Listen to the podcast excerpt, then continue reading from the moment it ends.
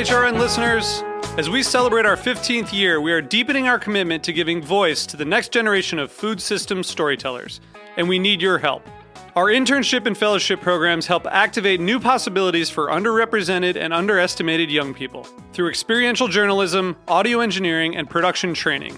Through these unique programs, HRN helps food equity stewards build essential workforce readiness skills that expand their potential and foster economic mobility. Please consider supporting these critical programs. And with a minimum donation, you can be entered to win a dinner for two at an amazing restaurant in one of eight cities and tickets to a concert at a great venue in one of those cities. We have incredible partners across the country who have donated, as they also share our passion for helping to educate the next generation of food systems storytellers. Check out heritageradionetwork.org slash 15 to donate and enter to win today. That's heritageradionetwork.org slash 15 to donate and enter to win today. And make sure you donate before March 31st. Thank you. You're listening to Heritage Radio Network. With more than 30 weekly podcasts, HRN has something for every food lover. Learn more at heritageradionetwork.org. This episode is brought to you by New Vibes Wine, bringing new vibes to the table with limited edition appellations and monthly club memberships. Subscribe at newvibeswine.com today and receive 50% off your first wine club order.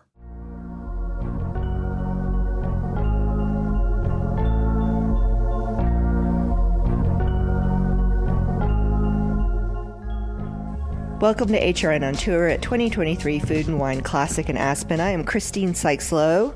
And I'm Jennifer Bushman.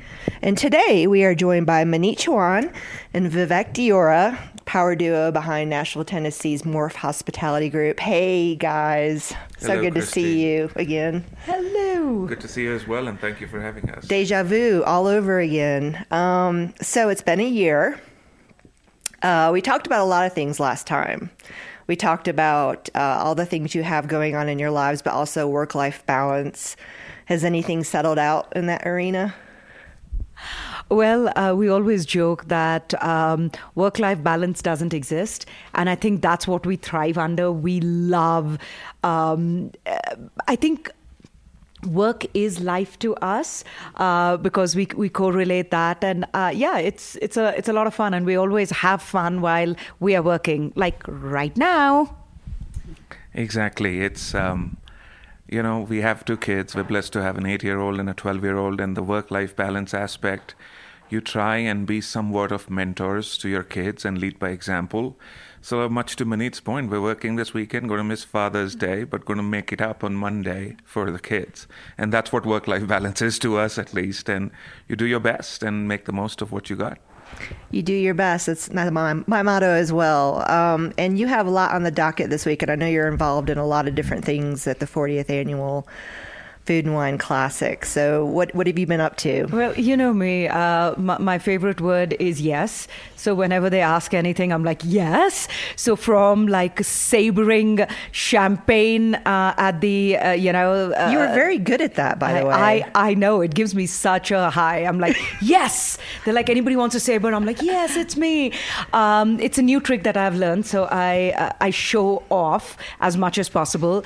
Um, to um, uh, I have a demo this afternoon uh, and tomorrow, um, and there, there are so many like at the tents. So yeah, just everywhere and wherever that I see that I have to show up, I show up. You uh, are teaching a class on naan tomorrow. Yes, today One of- one- oh, and today, tomorrow. Yes, today and both. tomorrow. Yes. Okay. Maneet on repeat. One of my favorite carbs, many on repeat. I love that. You know, I, I think it's so fascinating the the community that you've built in Nashville. We were talking a little bit about the things that the the gap in um, ingredient availability, the fact that you were able to sort of take this crystal ball and see what was needed in that moment in time in a market that was really starving for it. And and I think that you through the success, what you've brought on the plate, obviously there has been so much attention brought to that.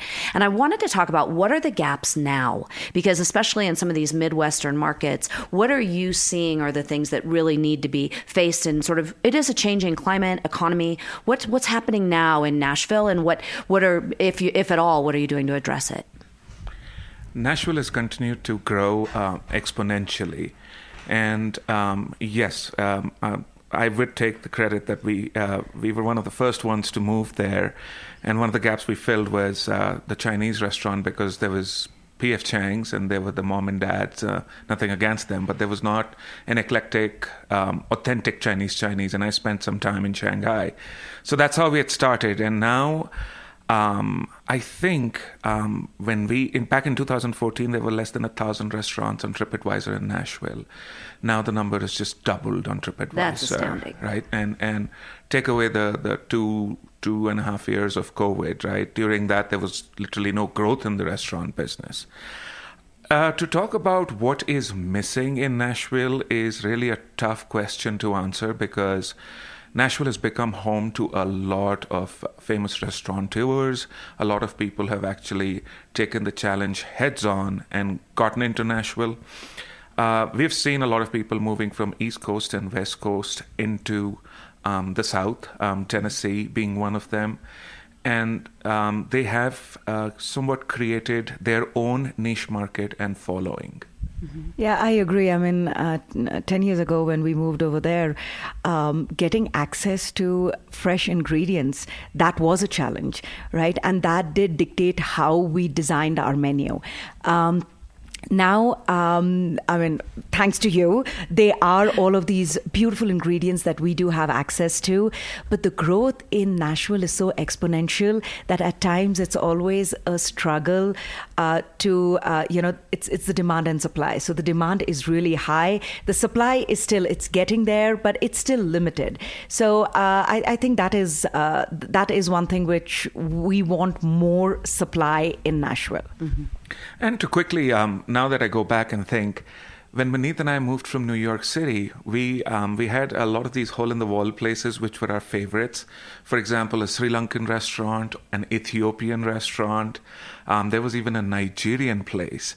Nashville does miss things of those nature. Some street foods, which could be really, really out there. And I don't think Ethiopian and Nigerian food is really, really out there. I think um, it can fit into the mainstream just like Mexican, Thai, Indian, Chinese, and whatnot. So I'd love to see one of those restaurants come into play in Nashville, personally.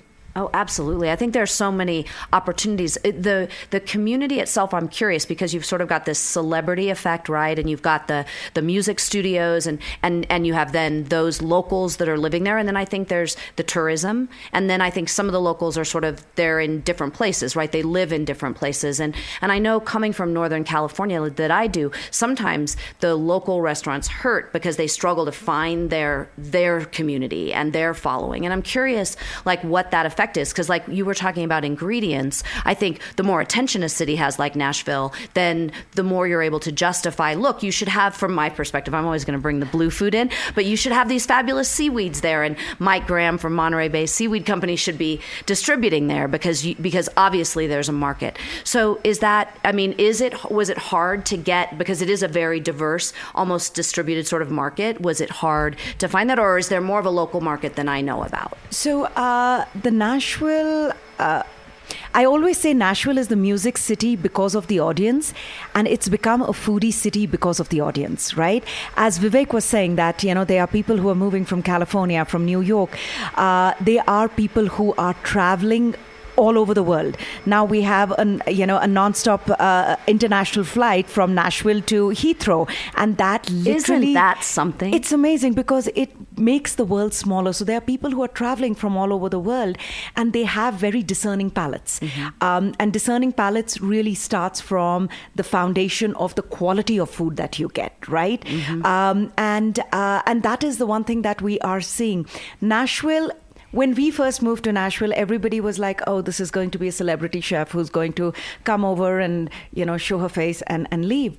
But the fact that we've made Nashville our home, we are as much locals as celebrity, and having that, the loyalty of people who are locals. So we have we've captured that loyalty, but also people, tourists who are coming, they are coming over to the restaurant. So I do think that we have um, you know struck gold as to being right at you know getting both the aspects. And i think that really really works for us. I think that's so exciting isn't it? And it also puts you on a little firmer footing when the market goes up and down. Absolutely it does.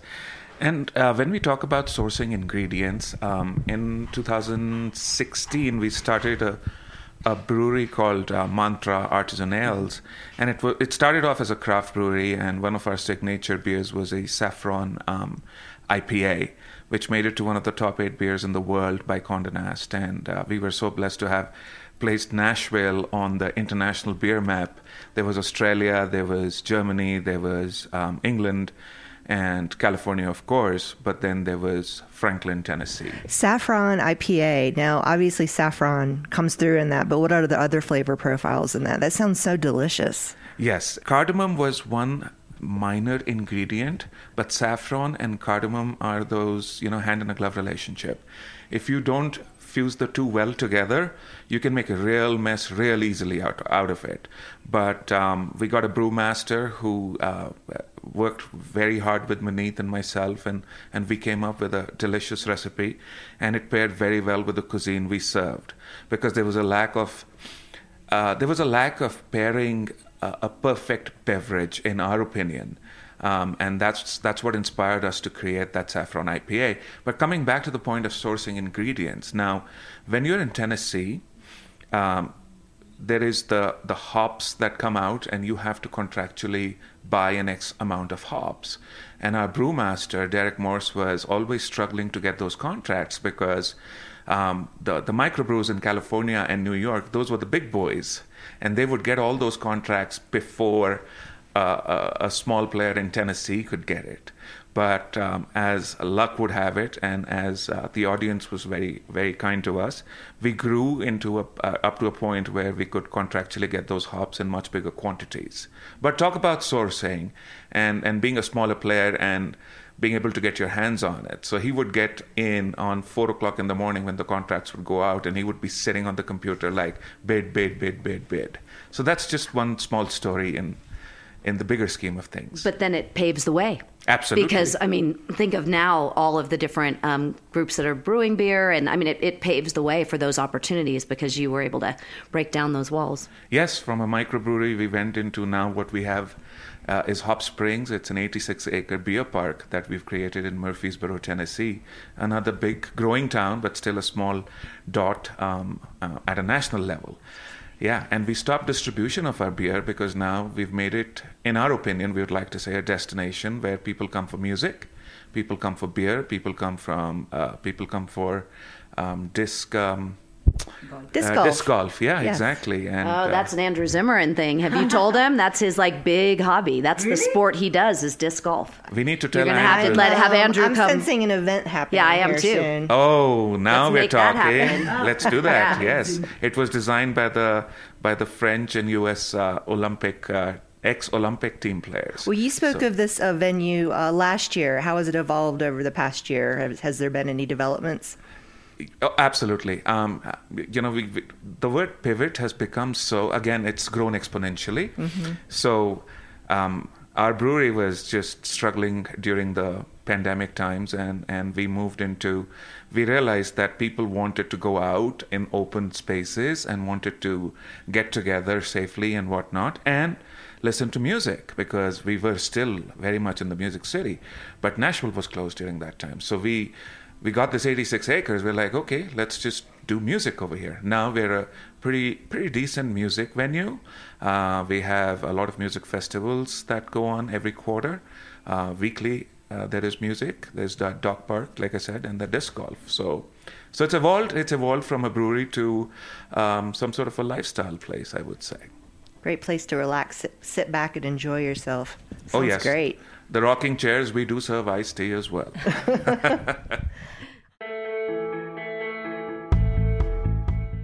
New Vibes Wine offers limited edition wines from top appellations delivered directly to your door so you can relax and focus on what matters most you. As a team of working women, their goal is to simplify the decision making process for busy individuals like you by providing a variety of delicious, high quality wines. New Vibes Wine Club members receive monthly allocations of 3, 6, or 12 bottles, and they guarantee their product. They will refund or replace any varietal that's not up to your taste. Subscribe at newvibeswine.com today and receive 50% off your first wine club order. New Vibes Wine. Cheers to the everyday. I have a loaded question for you both. What do you think is the biggest misconception about Indian food? Curry. That's it. Yeah. Um, and it's not that Indian food doesn't have curry. Curry are sauces. Um, but the fact that um, that people think that curry powder is an Indian ingredient is is something I think which is the biggest misconception. I think the other also is that it's um, 8.95 all you can eat buffet with a layer of grease and once you have eaten it it is like you're done for the day. But to us i think we grew up in india with three fresh meals a day.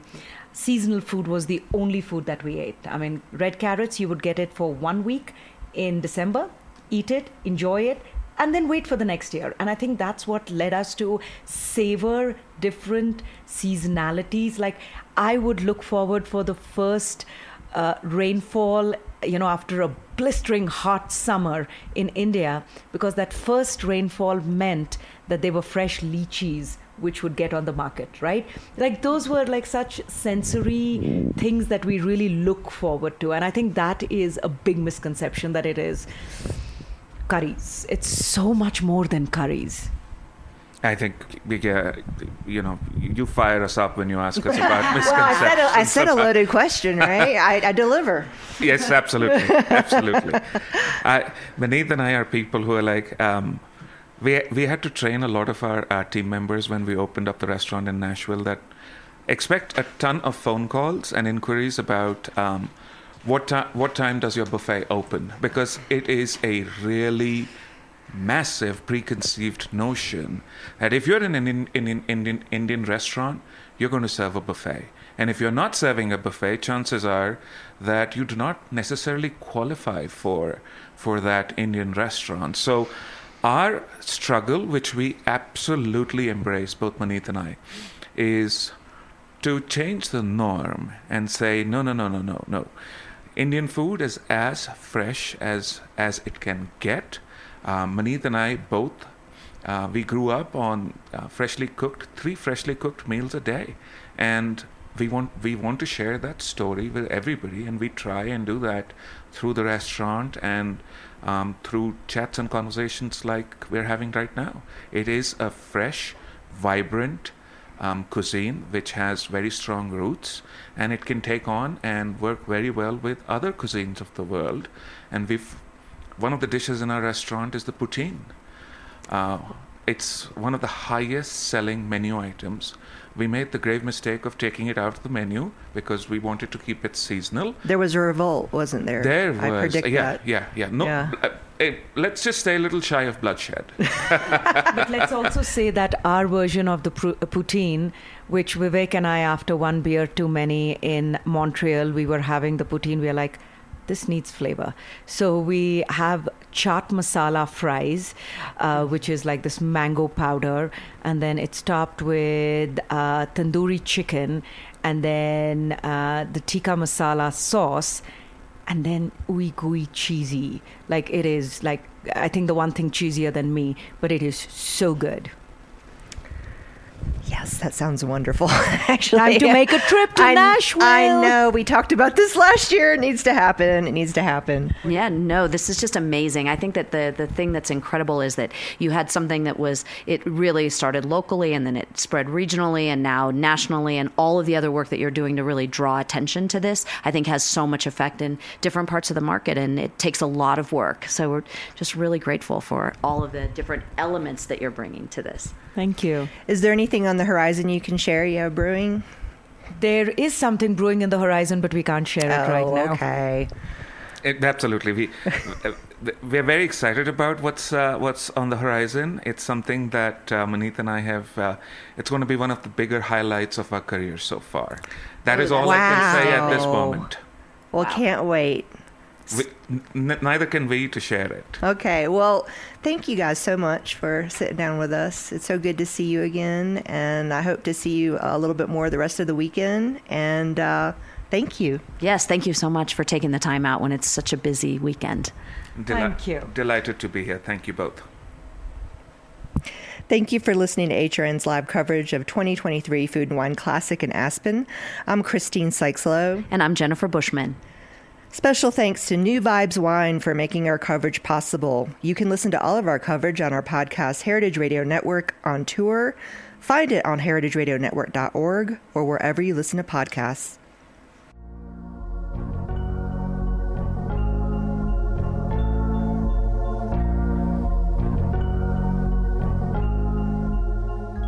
Thanks for listening to Heritage Radio Network, food radio supported by you. Keep in touch at heritageradionetwork.org slash subscribe. HRN On Tour is powered by Simplecast. This episode of HRN On Tour was produced in part by generous funding from the Julia Child Foundation.